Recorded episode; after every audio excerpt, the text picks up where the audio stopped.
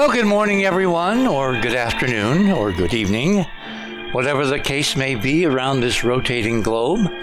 Welcome to another edition of The Other Side of Midnight, that magical time between dusk and dawn when, well, on this show, just about anything can happen.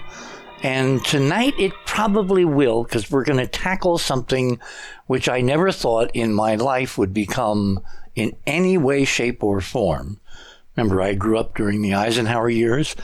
Uh, controversial. the American presidency, in particular, that span stretching from the first president, the first American president, George Washington, who it turns out almost didn't make the cut. And we'll explain what we mean uh, by that as we move through the morning or evening. Um, and of course, Donald J. Trump the last full administration. We don't include Biden because, you know, it's only what one and a half years into the his first term, so the jury is still out. Although I must say, for someone who is just a year and a half into that uh, administration, the president has uh, achieved some extraordinary things. I mean, a whole series of extraordinary things. In fact, so much more extraordinary than his immediate predecessors that you kind of have to go back to the 1960s and the Johnson administration to see a president so successful, particularly in terms of the uh, measurement of success in any presidential administration, which is his legislation that he can get through the Congress, that actually that's probably going to come up uh, at some point during the evening as we go through a recitation of uh, how do we judge presidents? Where where where do we judge them? Um, do we judge them right away? Do we wait for history and historians? Well, we just so happen to have a very able-bodied citizen historian with us tonight. Anyway, I will get to the introductions when we get to the show, but I do want to kind of catch everybody up on the uh, top of the news. For those of you who are new to the other side of midnight, and a lot of you are, because when I do these interviews, like with Nuri or with Clive or others, um, people come over and kind of take a look, or in this case, take a listen. So, for all of you who are kind of just brand new, uh, what you want to do is you want to go to the other side of midnight.com. That's our main homepage. Click on tonight's banner which says there very close to the top, you scroll down uh, a few uh, uh, turns of your uh, thumb wheel on your mouse, The American Presidency, a deep, deep dive with Jones, Honegger, and Lambert. And right under that, it says to listen to the show with a, uh, there needs to be a capital large font T there. And then under that, it says guest page and fast links to items click on my name, and that will take you to the section of Radio with Pictures on the guest page where I have my news items arrayed. So we're going to start tonight as we have done for many, many uh, weeks now, ever since uh, the announcement of the first unmanned test of the human occupied spacecraft, the Orion uh, command module, the crew module for the uh, Artemis mission to and from the moon, which will commence shortly. The first mission is going to be, unlike during, uh, well, actually during Apollo, it was unmanned or unpersoned. The first Artemis mission, which launches at the end of the month, still scheduled for the 29th, which is a Monday, following our Sunday night show. And I'm planning, I finally decided, you know, I was kind of kicking around whether I was going to do what I'm going to do that final Sunday before the mission. And whether I do it like a week earlier and then we would kind of talk about it on that Sunday. No, I'm going to do it on that Sunday for two reasons. One is it's more suspense. I mean, come on, we love suspense here. And number two, I need the time to get ready.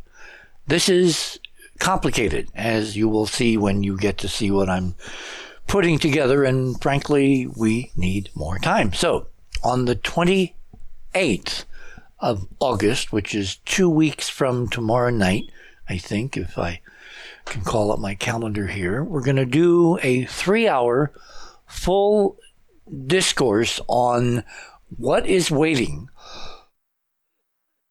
for the unmanned Artemis mission, which is going to be a kind of a, a tryout, an early out of town rehearsal for the second Artemis mission, which will only take place in the following year in uh, 2023, up and around the moon for many orbits and then back to Earth.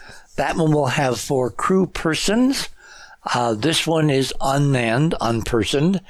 But there is a mannequin or two on board, and they're doing all kinds of measurements. And for our purposes, um, the most interesting and crucial thing is it will carry literally dozens of incredibly high resolution uh, HD live television cameras, and they should be giving us a constant stream of video. Uh, not quite constant. Uh, we'll explain more about that when we get closer. But it's on this Artemis mission that I'm almost willing to bet that there will be some amazing video in stunning detail of what we have not seen since Apollo, when the astronauts took film, remember film? Old fashioned color film images of these astonishing, stunning artificial extraterrestrial structures on the moon. Now, if you joined the party lately, what I just said probably made you fall off your chair. What? Hoagland says there's structures on the moon? Yes. And they're huge and they're fantastic. And even though they're incredibly, incredibly old, there's still enough left of them that if they get the right angle and the right sunlight and the right timing, the images, the incredible HD digital images that will be downlinked at all hours of the day and night from the Artemis command module in this long looping orbit, this retrograde orbit of the moon, uh, should blow our socks off. And we will enter a whole new era. Now, it's obviously not going to be quite that simple because there's going to be delays. The question is how much delay between NASA taking these images and then releasing the images to the American people and the world. That's what we don't know at the moment. And they built in a kind of a standby excuse, which I will detail in the coming couple of weeks, and then go into great detail on the evening of the 28th.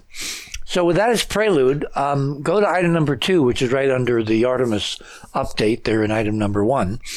Um, the uh, unmanned spacecraft complement, which are rushing out toward the moon even as we speak tonight, but we'll get there well after because they're kind of on their slow boat to China. Remember, a few weeks ago, the unmanned Capstone mission, which is a spacecraft about the size of a microwave, weighs about 50 pounds, uh, is loaded with all kinds of interesting radio gear and high precision timekeeping. It's got an atomic clock on board, and it will also be taking HD color images. Um, that will arrive in lunar orbit about a month after Artemis has come and gone because it's on what I call the uh, slow boat to China mission. What do I mean by that? Well, if you remember back, some of you, and if you don't remember, you can Google. Google is your friend. Even if they eavesdrop on you, they're still your friend because they provide you with a, almost anything you could imagine. And they only want, you know, a piece of your soul in return. So um, you can decide if that's worth it. Anyway, um, during the Apollo missions, it took the astronauts only three days after they left Earth orbit to arrive at the moon in lunar orbit. These missions, and there are two of them, one was launched about a month ago, I think, give or take, and that is the Capstone mission. The other one, which is the first unmanned spacecraft uh, launched by the South Koreans, called Danuri. Um, Capstone is an acronym. Actually, it's an abbreviated acronym which really connects the mission to the Great Pyramid in Egypt, but that's a whole other discussion which we will save for two weeks from tomorrow night. The Danuri mission is a kind of a synthesis of two Korean words, which means one which means enjoy, and the other which means moon. So Danuri means enjoy moon. I mean, uh, you know, foreign nationals when they send these spacecraft, um, they really are imaginative in delving into their own deep mythologies and histories and coming up with some really superb names. Um, of course, NASA's no slouch either.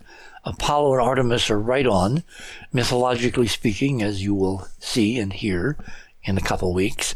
So, in that tradition, the Danuri mission, which was launched a few days ago, um, it's not going to arrive until about a month after the Capstone mission, which will not arrive in orbit around the moon until November 13th. Well, the Danuri mission, the South Korean uh, 1,500 pound unpersoned spacecraft, robotic spacecraft, carrying all kinds of really neat instruments, including a 33 pound, yes, you heard that ritually correct, a 33 pound camera put on the spacecraft by NASA called the Shadow Cam. Oh, I keep forgetting to have the the uh, playback of, of the uh, Shadow radio program to, to play when I do that because most of you kids out there, you don't know what the Shadow knows, and I'm not going to try to imitate him tonight. But I guarantee for the next show, I will have that queued up and ready because it's kind of historically interesting in light of what the Shadow Cam uh, on the Danuri mission put on board this other national spacecraft to the moon, unmanned spacecraft, which will arrive December 17th, uh, a few days past a month after the uh, capstone mission. It also carries cameras, and one in particular, the Shadow Cam, is specifically designed, according to the NASA press releases, to look into the shadows, the permanently dark areas at the moon's south pole, which is where, of course, the first human landing of the Artemis mission in 2023 is supposed to set down. We're not going anywhere near the equator like Apollo did, but they're going for the pole, for the South Pole, because uh, that's how the orbit works out. If you want to, you've got to pick one or the other. You can't choose both. So they're picking the South Pole, which is where the very, very unmanned LCROSS mission of NASA uh, crashed into the moon deliberately back in 2009 to basically scuff up a dust cloud so it could be measured from Earth and from orbit, from the Lunar Reconnaissance Orbiter, to see if in fact there was water on the moon. And there was a resounding success with the unmanned mission.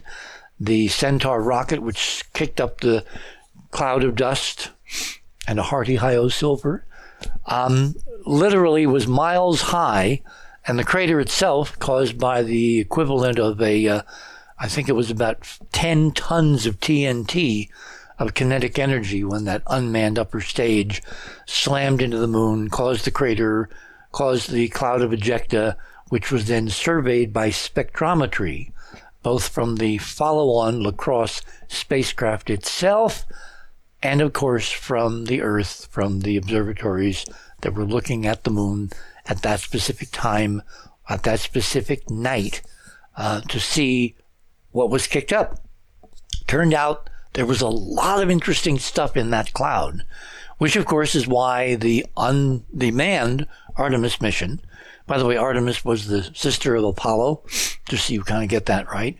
Um, the man version, the human version of the Artemis mission in 2023, which will carry the first woman astronaut to the moon and the first person of color, according to the NASA mantra, is also going to be landing near the South Pole, possibly in one of those permanently shadowed craters that the ShadowCam NASA mission uh, this December is going to begin surveying, looking for ice and water and other volatiles. At least that's what NASA tells us. And as I will go into some detail in a couple of weeks, that mission, which has been highly touted by the space agency, as it is described, cannot work. Let me repeat that. The ShadowCam mission on Danuri, when it gets to the moon in December, mid December, in is going to ostensibly take incredibly high uh, sensitivity and high resolution images of the ice in those permanently shadowed craters lit by the sunlight bouncing off the crater walls, because the craters at the South Pole and the tilt of the moon to its orbit is such that those craters never ever in the bottoms see sunlight. So they're very, very, very, very, very, very cold. The idea is they become cold traps. And over billions of years, this is the NASA model, any stray molecules of water or other volatiles that will kind of bouncing around the moon, uh, lit, you know, heated by the day temperatures on the sun side of the moon, which is like 250 above zero, well above the boiling point of water, even at uh, sea level pressures, let alone in a vacuum. Any molecules of volatiles liberated by the high temperatures of the lunar day uh, literally bounce their way to one of the two poles. And when they get into these deeply shadowed craters, it's so cold. In fact, it's so cold at the bottom of these craters. This sounds like a bit in Johnny Carson. How cold is it? It's so cold that it's literally colder at the bottom of these sunless craters than on the sun side of Pluto when Pluto turns slowly around every six days and aims one of its uh, hemispheres toward the sun about 4 billion miles away. So, literally, in our own Earth Moon system, we have the coldest regions, even colder than the dark side of Mercury before it turns around uh, and faces the sun. So, we literally have the honor of having the coldest place in the solar system right next door. And it has become, we now know from the LCROSS mission and uh, also the follow up detections by the uh, Lunar Reconnaissance Orbiter and its uh, spectrometers, we know that it is home to all kinds of incredible, incredibly frozen, just above absolute zero volatiles, including water in the form of ice, uh, that astronauts can live upon on the moon and cosmonauts and taikonauts and any other nation's uh, uh, astronauts who wish to go there. And why would they go there? Well, it is NASA's intention over the next several years, uh, beginning, I believe, with the third mission, um, where they're going to actually land. The second mission will only go into orbit like Apollo 8. The third Artemis mission will land at the South Pole, and by then they will be taking with them or have pre-positioned by means of NASA unpeopled rockets, um, all kinds of supplies, logistics, including fuel, energy, communications, habitats, whatever, because the Artemis 3 mission is going to begin the process of setting up in the 21st century the first international moon base on the moon at the South Pole things are about to get really, really, really, really interesting because it's all dependent on those two unpeopled missions, Capstone and Danuri. And both of them, if they do not work, the whole Artemis program of landing at the moon's south pole and setting up the beginnings of Moonbase Alpha cannot proceed. In other words, NASA without those unmanned missions and their data will be dead in the water, even the water on the moon. So, many more details and all the interstitial glue and why those missions, as at least the one of them, at least Danuri uh, and the shadow cam on board, is conceived, cannot work as advertised, nor is it intended to. In fact, we will unveil um, as I hinted at last week, the real mission of the Malin ShadowCam, because yes, The scientist in charge of the shadow cam going to the moon on the Danuri mission is none other than Michael Malin, the chief cover up officer of NASA in keeping any knowledge of extraterrestrial ruins either on the moon or on Mars or anywhere else in the solar system totally, totally secret. So his hidden agenda will be unveiled in great detail here on the other side of midnight in two short weeks. Moving on. Item number three. Um, in case you haven't noticed, there has been an interesting escalation in the soap opera surrounding the Donald Trump presidency. Things have gone from bad to worse to you've gotta be kidding. And there's no end in sight. Um, I don't think this is the end of the story. I think this is kind of merely the beginning. And what we mean by that, and the context of our entire program tonight, where we're going to take a very intensive, deep look at this extraordinary and unique American institution, the American presidency, from Washington to Trump, will be unveiled in the next uh, two and a half plus hours. But as prelude, look at item number four. Because our first president, as we now know from exquisite and overwhelming documentation, in fact, you might want to look at four and five together, uh, unquestionably was a Freemason uh, when he became the first president of the United States, uh, 200 and what is it, 46 years ago, I think now, and counting. And if you doubt that, uh, look at num- item number five. This is a statue, a bust, sitting on a gorgeous polished uh, granite block in the garden of the um, uh, Scottish Rite Temple of Freemasonry, which is located just up the street, uh, by design, as you're going to find out, from the White House. And what I've always found interesting when I found this uh, this statue there in the garden was the um, very elegant monument, which is a uh, granite block inscribed below with a bust of Washington uh, sitting on top. Notice what it says. It says George Washington, Freemason, and first president. Notice the order. That is going to become extremely relevant and important as we go through the evening. Which, of course, leads us to item number six, because it was about a hundred years after the creation of this experiment, the United States of America, the American experiment, where the country kind of finally, after a lot of fits and starts and architectural plans and models and lack of funding and interrupted funding and finally funding that was that allowed the monument to be completed. It was in 1885 that the Washington Monument was dedicated literally in downtown Washington, D.C., uh, between the, the, White House, the Capitol, and the, uh, well, of course, at that time, the Lincoln Memorial did not exist.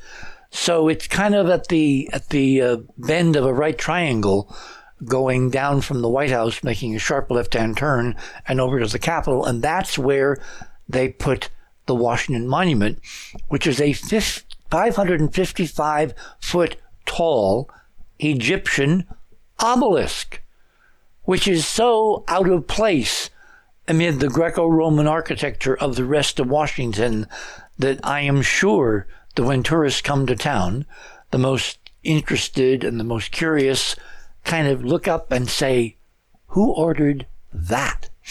And yet that has been dominating the Washington, D.C. landscape for well over a hundred years. But there is a backstory, as we will be getting into in the rest of the evening.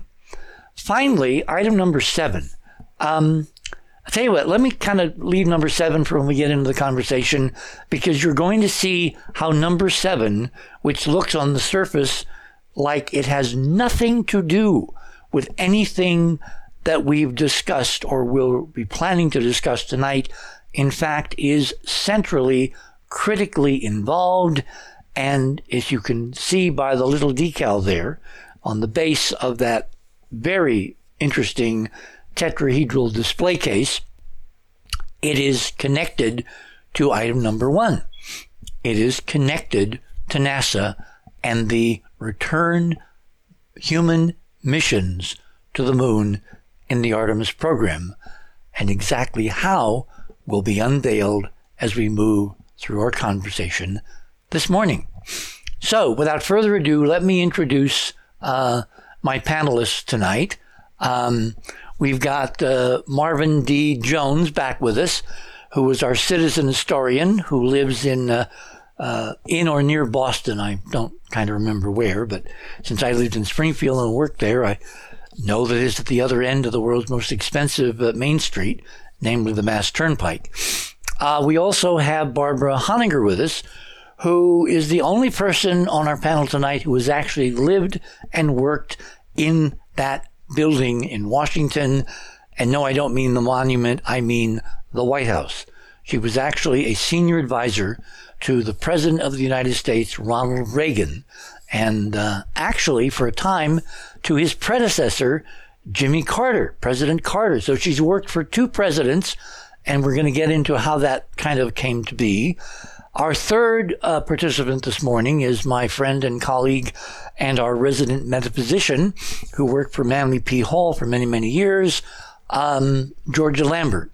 And why is Georgia with us? Because our conversation tonight is going to deeply involve um, not just the physics of going to and from the moon, and not just the political science of the presidency and the creation and the conversations and arguments of the founding fathers, including uh, items from the Federalist Papers and discussions among all the founders as to what kind of chief executive for a new government breaking away from the English monarchy should we have.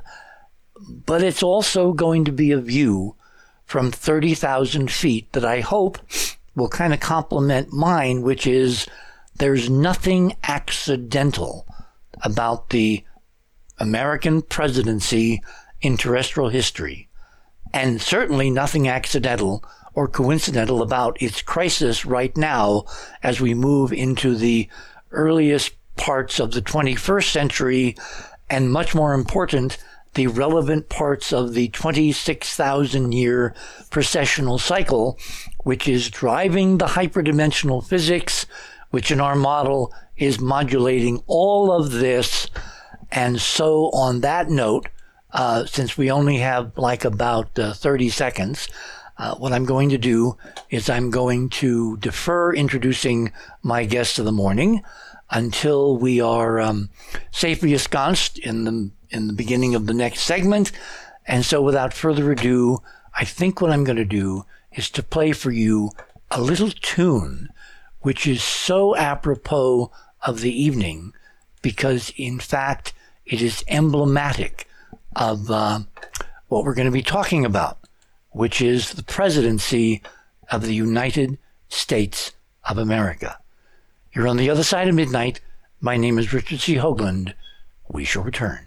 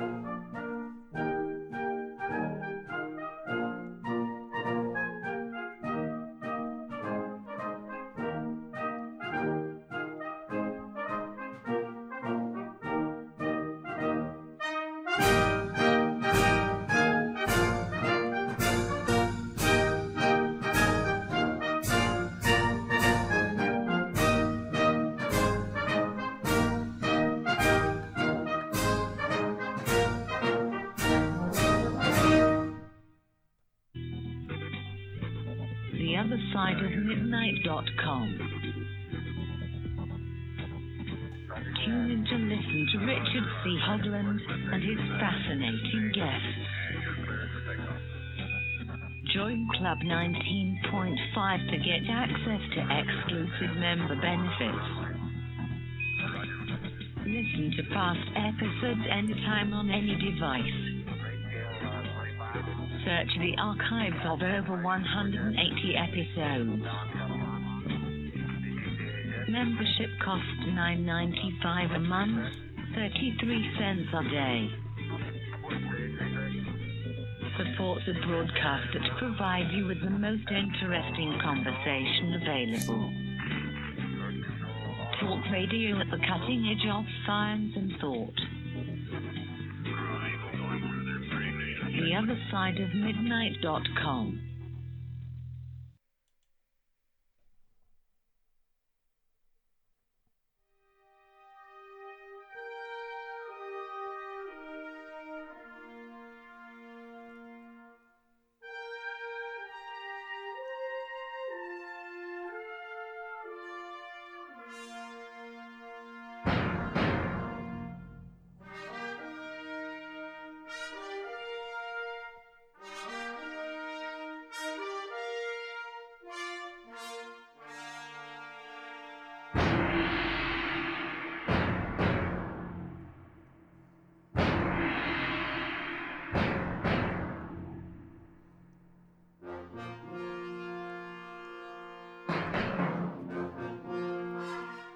And welcome back, everyone, to the other side of midnight for this Saturday, August 13th, 2022.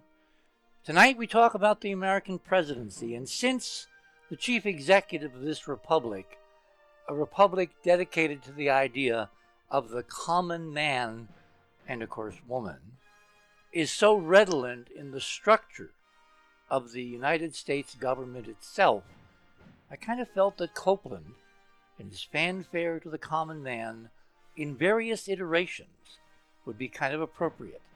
So this is Aaron Copland fanfare to the people to whom the United States was in fact created, the common person.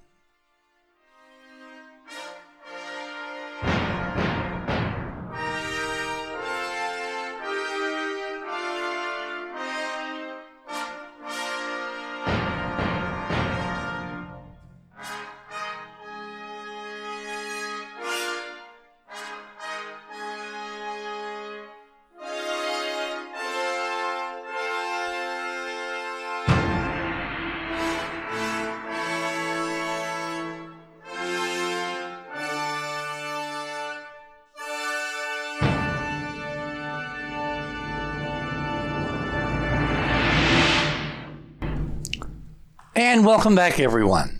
My guest this morning, we're going to start with Barbara Honegger. Barbara served uh, two presidents and uh, thereby hangs a very interesting tale. Uh, gosh, I would have loved to have been a fly on the wall back when you were walking in those doors for the first time, Barbara. Take us back to what it felt like and how you got the job. Can you hear me okay, Richard? Five by. okay. All right.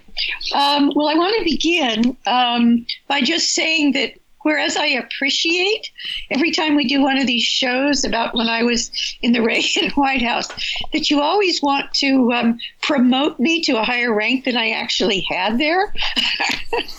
well, you were one of um, the only women I know. well, in a um, in a in a policy position. Right. I was a policy analyst. I would not call myself a senior advisor uh, to, Re- to President Reagan. That was the position of my boss and mentor, Dr. Martin Anderson, who was the chief domestic policy advisor. I was both one of his three top assistants, and I was also uh, separately and independently a policy analyst in the domestic policy side. So, and I was in the West Wing of the White House, and our offices were effectively over the Oval Office. So, yes, I was there. Um, so, you want to know what it was like the very first day I walked into that building? Yep. First? Yep. well, there, therein lies the story. Um, I did not work for President Carter. I was in the Carter White House before he left office, which is quite phenomenal because I had been working for Dr. Anderson at the Hoover Institution at Stanford University, where I was a you know perpetual student, undergrad, graduate, graduate at large. I think I was a student there for 12 years. I never wanted to leave, um, but I finally did leave. Uh, because I started working for Dr. Anderson to get the money to put myself through graduate school at Stanford. And uh, one day he came into the office and he said, Well, you have you have a choice.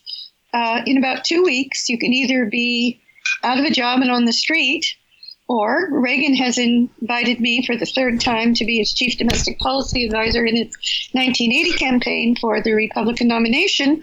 And if he wins, which he will this time, we're certain of that, um, you can uh, you would go with me to the top floor of the uh, Reagan campaign headquarters.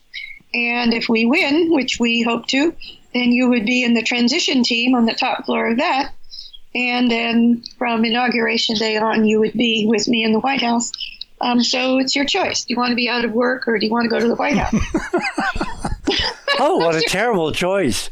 Seriously. Were were were you? Hang on, hang on. Were you a yeah. were you a formal Republican? Hmm. No, never have been.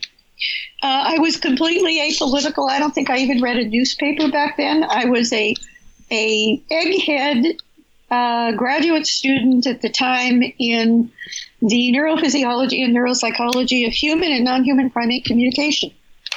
And uh, but I had to have a job to put myself through my graduate program, so I basically worked almost full time, and then I took courses part time uh, for my graduate work at Stanford.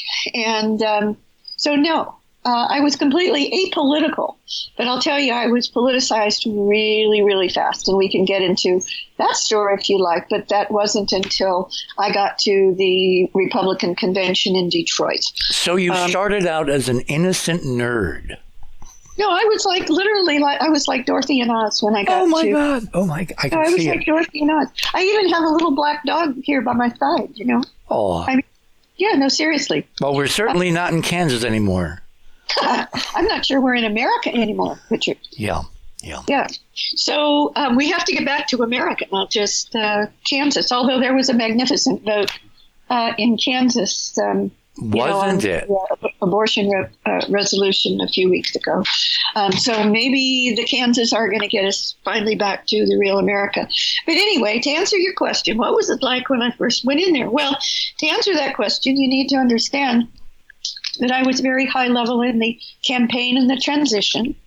So um, my boss, Martin Anderson, uh, was going to be the, he already knew Reagan had tapped him to continue in the role and be the chief domestic policy advisor to President Reagan, which is the equivalent of the national security advisor, you know, uh, on the, uh, the, the defense and foreign policy side. So Marty had to set up the entire domestic policy council uh, and our SHOC in the West Wing of the White House. And you don't want to do that, you know, at 12:01 p.m. on January 20th, inauguration day. You need to have already done a lot of infrastructure work inside the White House to set that up. So I was one of, I don't know, I'm guessing five to seven individuals from our domestic policy side in the transition team in Washington, D.C., who was selected to actually uh, be the Reagan, the new Reagan administration team that went into the Carter White House and worked there during the day for about three to four days, five at the most, while Carter was still president. And that is an incredibly important period of time. Oh my right? God! Yeah, the whole Iran thing was blowing that, up or dragging on, or hostage crisis, and it was because of what I learned there in the campaign, the 1980 Reagan Bush campaign, uh, headquarters in Arlington, Virginia, in the transition and in the White House that led me to do the research for my book, October Surprise, on the treasonous deal that George H.W. Bush, when he was Reagan's vice presidential running mate in the 1980 campaign, uh, cut with the Khomeini regime to delay the release of our hostages in exchange for about $5 billion worth of illegal under the table arms to Iran once they gained the White House, which in fact happened. This is all. Uh, this is all detailed uh, and uh, now has been verified by formerly classified documents in my book October Surprise, which was published on May 12th of 1989. So, so I went into the uh, boy. Talk about a baptism of fire. Oh yeah, no, no, I'm serious. And uh, the other, the other baptism of fire, as I said, I was literally like, I had worked for Martin Anderson, who was probably the most had the, the, the rawest, most phenomenal intelligence of anyone I've ever been in the physical presence of. And he was my boss, and he thought I was brilliant. He said so. Um, he said so on national television.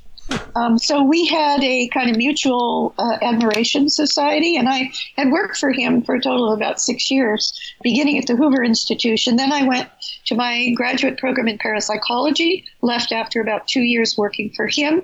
Uh, we published books, uh, I co authored books with him at the Hoover Institution on military subjects, especially the military draft. Then I went off to my uh, first ever accredited, fully accredited graduate program in the world in consciousness studies and experimental parapsychology for about a year and a half, and then was hired back by him about nine months before we went to the 1980 Reagan Bush campaign um, and the. Uh, you know, the uh, Republican convention in Detroit in 1980, where I literally ran the platform and speechwriting office and had significant inputs into Reagan's speeches. Talk about a baptism of fire and an instant politicization. I was literally politically naive. I just knew that I liked working for Martin Anderson. He tapped me to go with him, so it was coattails thing. But once I got to the 1980 uh, convention in Detroit, we were three floors down from the top of the Renaissance Tower, which is a very high tower. And Reagan's uh, suite was, Nancy and Reagan's suite was on the top. Uh, the one below that, I can't remember who that was, but we were the third one down. Uh, and that was our speech writing and platform development office. So one day, uh, my, my boss, Martin Anderson, was uh, in charge of writing the platform, drafting the platform for the Republican Party, which, by the way, started the whole right wing uh, swing of the United States in politics. Um, from that very moment, uh, in this room on the second floor down, just below Reagan's suite, Reagan and Nancy's suite. So I was the only woman in the room. And it was a round table. There were probably 10 of us. I was the only female. And it was at that table where all of these men decided for the first time in American history, up to that point, both political parties had supported the Equal Rights Amendment. It was at that moment that they decided to put in the platform in order to try to get the uh, votes of the evangelical Christians and the right wing, the right wing evangelical Christians. And uh, they decided to, for the first time, have the Republican Party come out against the Equal Rights Amendment. Oh. At, at that moment, the only woman in the room, I felt like Someone had taken a knife and put it in my stomach. And I was instantly politicized, and there's a story behind that, but that's not probably what we're talking about tonight. But yes, that was my baptism of fire. And I was a radically pro choice feminist, uh, top aide and policy analyst to Dr. Martin Anderson, who became Reagan's chief domestic policy advisor in the White House second floor of the West Wing, just not not far from being over the Oval Office. Marty was pro-choice. Um, in fact, he and his wife Annelise were so close to Ayn Rand that they were one of a handful of individuals who were invited to her wedding in her small apartment. Uh, and Ayn Rand was a radical feminist. Radical feminist. She was a radical individualist. Okay. Mm. So um, anyway, I then I, I, was one of the handful of people who went into the Carter White House ahead of time and saw the panic um, that was happening there because they were trying desperately to get the hostages home. but of course, um, Reagan and Bush, uh, excuse me, uh, Vice President, Vice Presidential uh, running mate of Reagan's and William Casey, who became Reagan's first CIA director, had cut this secret treasonous deal with the Khomeini regime um, that is the subject of my book, October Surprise. And of course, Carter was never going to be able to bring the hostages home. The deal had already been cut on October 18th and 19th, 1980 in Paris. So, wait a minute. What was, what for people that obviously don't know much history, like me? Um, this was the deal that was cut by someone flying the to be Vice President George Bush to Paris in an SR 71. Is that correct? No, I don't believe so. Um, that was the claim of a guy by the name of Gunther Russbacher, who claimed to be one of George H.W. Bush's personal assassin team, by the way. Um, and that becomes very relevant to what I wanted to talk about, if we could get to it, on my items, because I was there the day of the attempted Reagan assassination attempt and have very, very critical historical personal experience uh, in the White House the day of the assassination attempt when we get to that. Um, but no, not an SR 71. Um, this guy, Russ Russbacher, was a fabulist and a serial liar. Um, but did he go there? Yes, he did. Uh, almost certainly in a BAC 111, but you know those are details that are not that important. Mm-hmm. Um, George Bush Senior and Casey did cut this treasonous deal. Um, on the uh, between uh, the 18th and 19th of October of 1980. And all those details are in my book, October Surprise, which is available on Amazon still, um, published back in 1989. And a number of books that were published also confirming all of that, that were published. The first one almost three years later by Gary Sick, uh, Navy Captain, uh, Naval Intelligence Captain Gary Sick, who had been the top Iran advisor in the National Security Council under Ford, Carter, and the new Reagan Bush administration for a while. And it took him about three years to realize that I was right. He published a book by the exact same title, stole most of my material, didn't even mention my books about three years later. But there are a number of other books on um, the details about the October surprise treasonous deal uh, between the Reagan Bush senior campaign and the Khomeini regime to delay the release of our hostages for almost three more months. Um, and for those who remember, they were released literally as, it, interestingly, not Reagan, but George H.W. Bush right after him completed his oath of office, right, during the inauguration ceremony. Hmm. And the plane was allowed to leave by Khomeini off of the Tehran airstrip and came back to the United States literally as those two oaths of office were completed.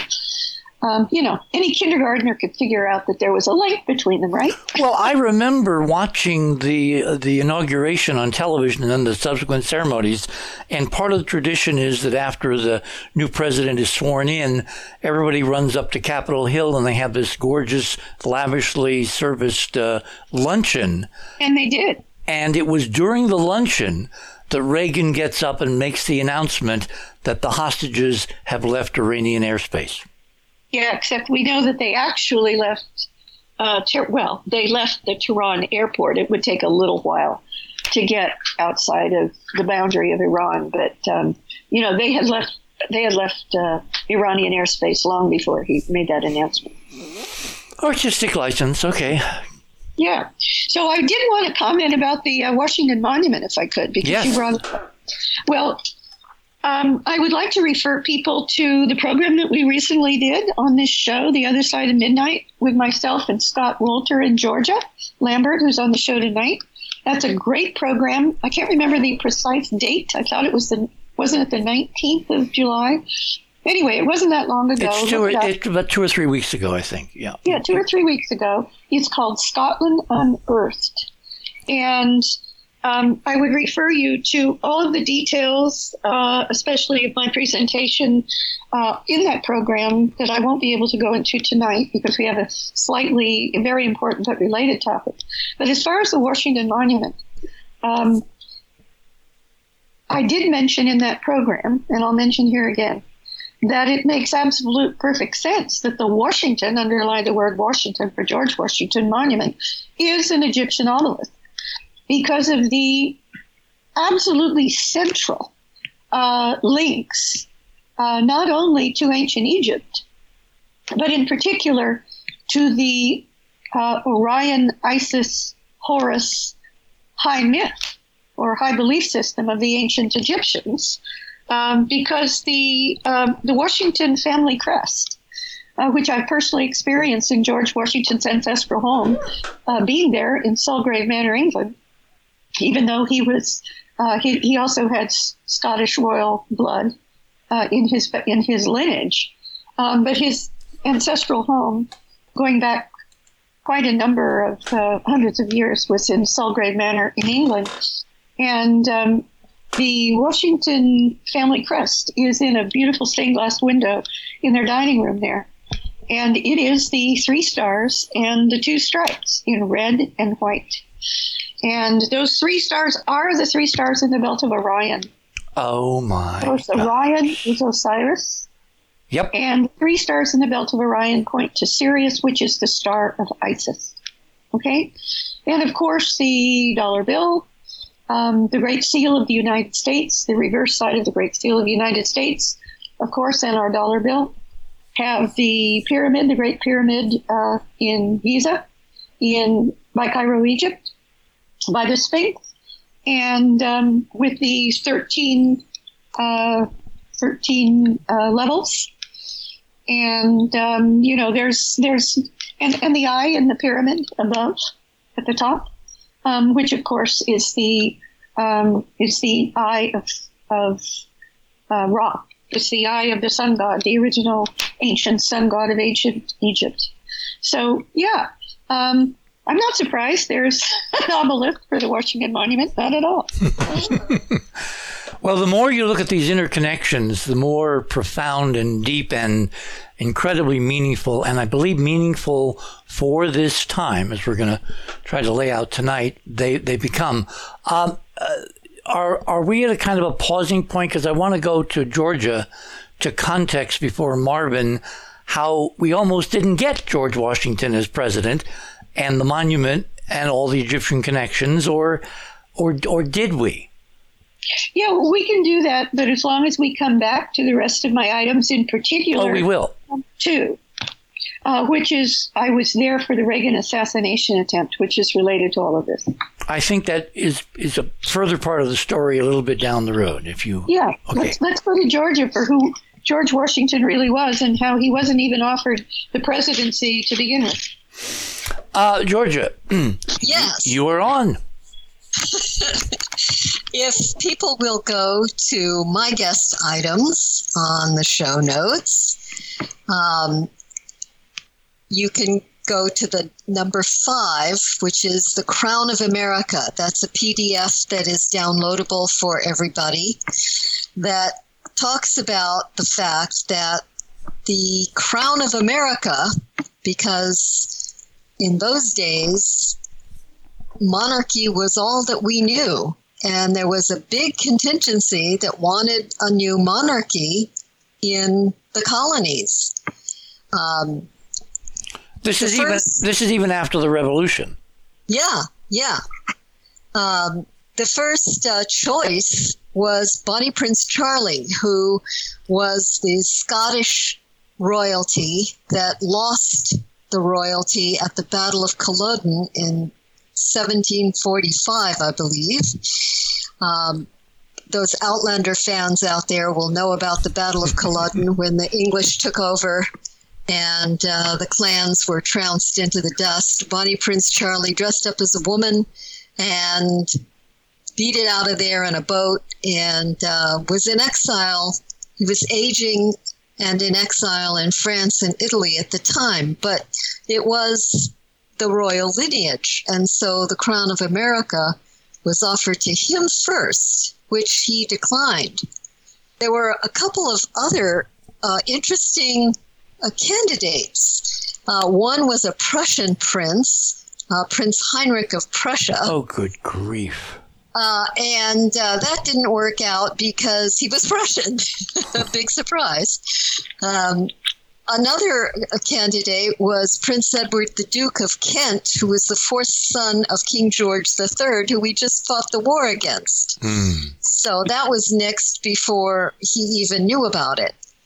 And of course, then it was offered to Washington.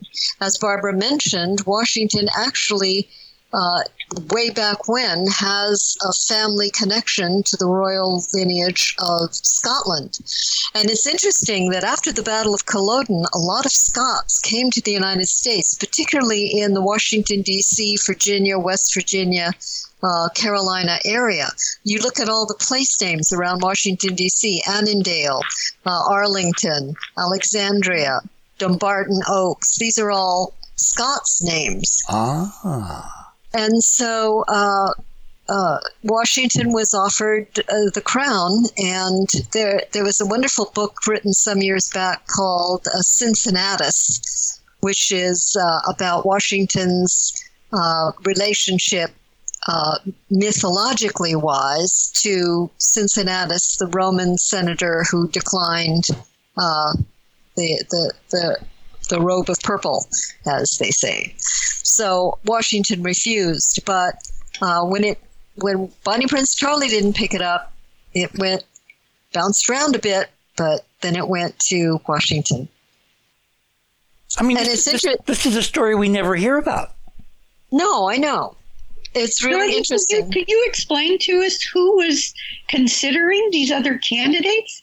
What group of people? I, I have no idea other than, you know, the political parties at the time were uh, the ones we know about from, from, uh, from our, our history books, you know, the Patriots and the Tories. But there were uh, quite a large contingency of monarchists who wanted to continue the monarchy because this was the only method of government that they knew uh, for centuries in old Europe.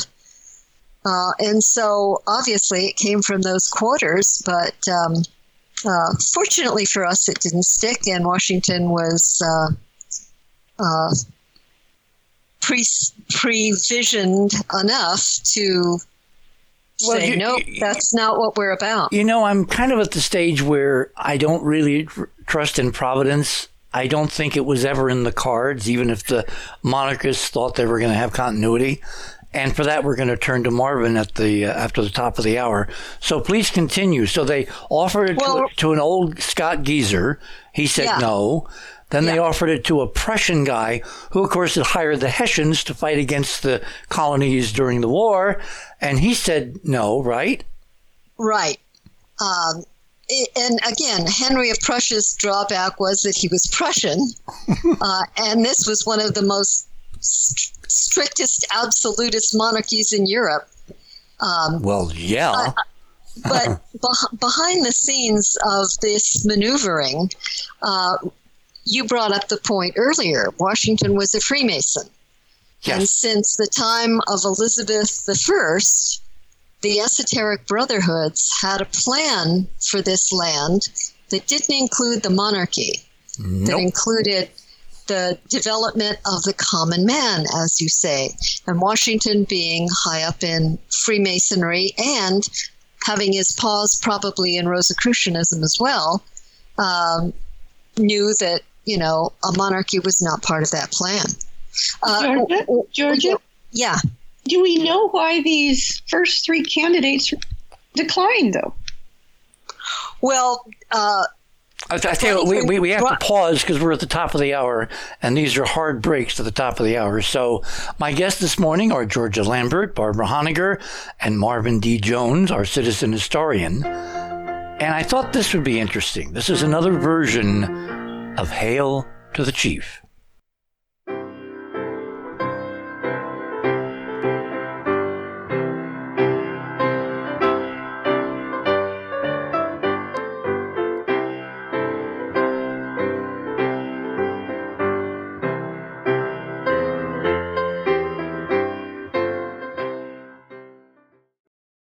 Thanks for listening to this exciting first hour. Now, the second and third hour of the show is available to Club 19.5 members only.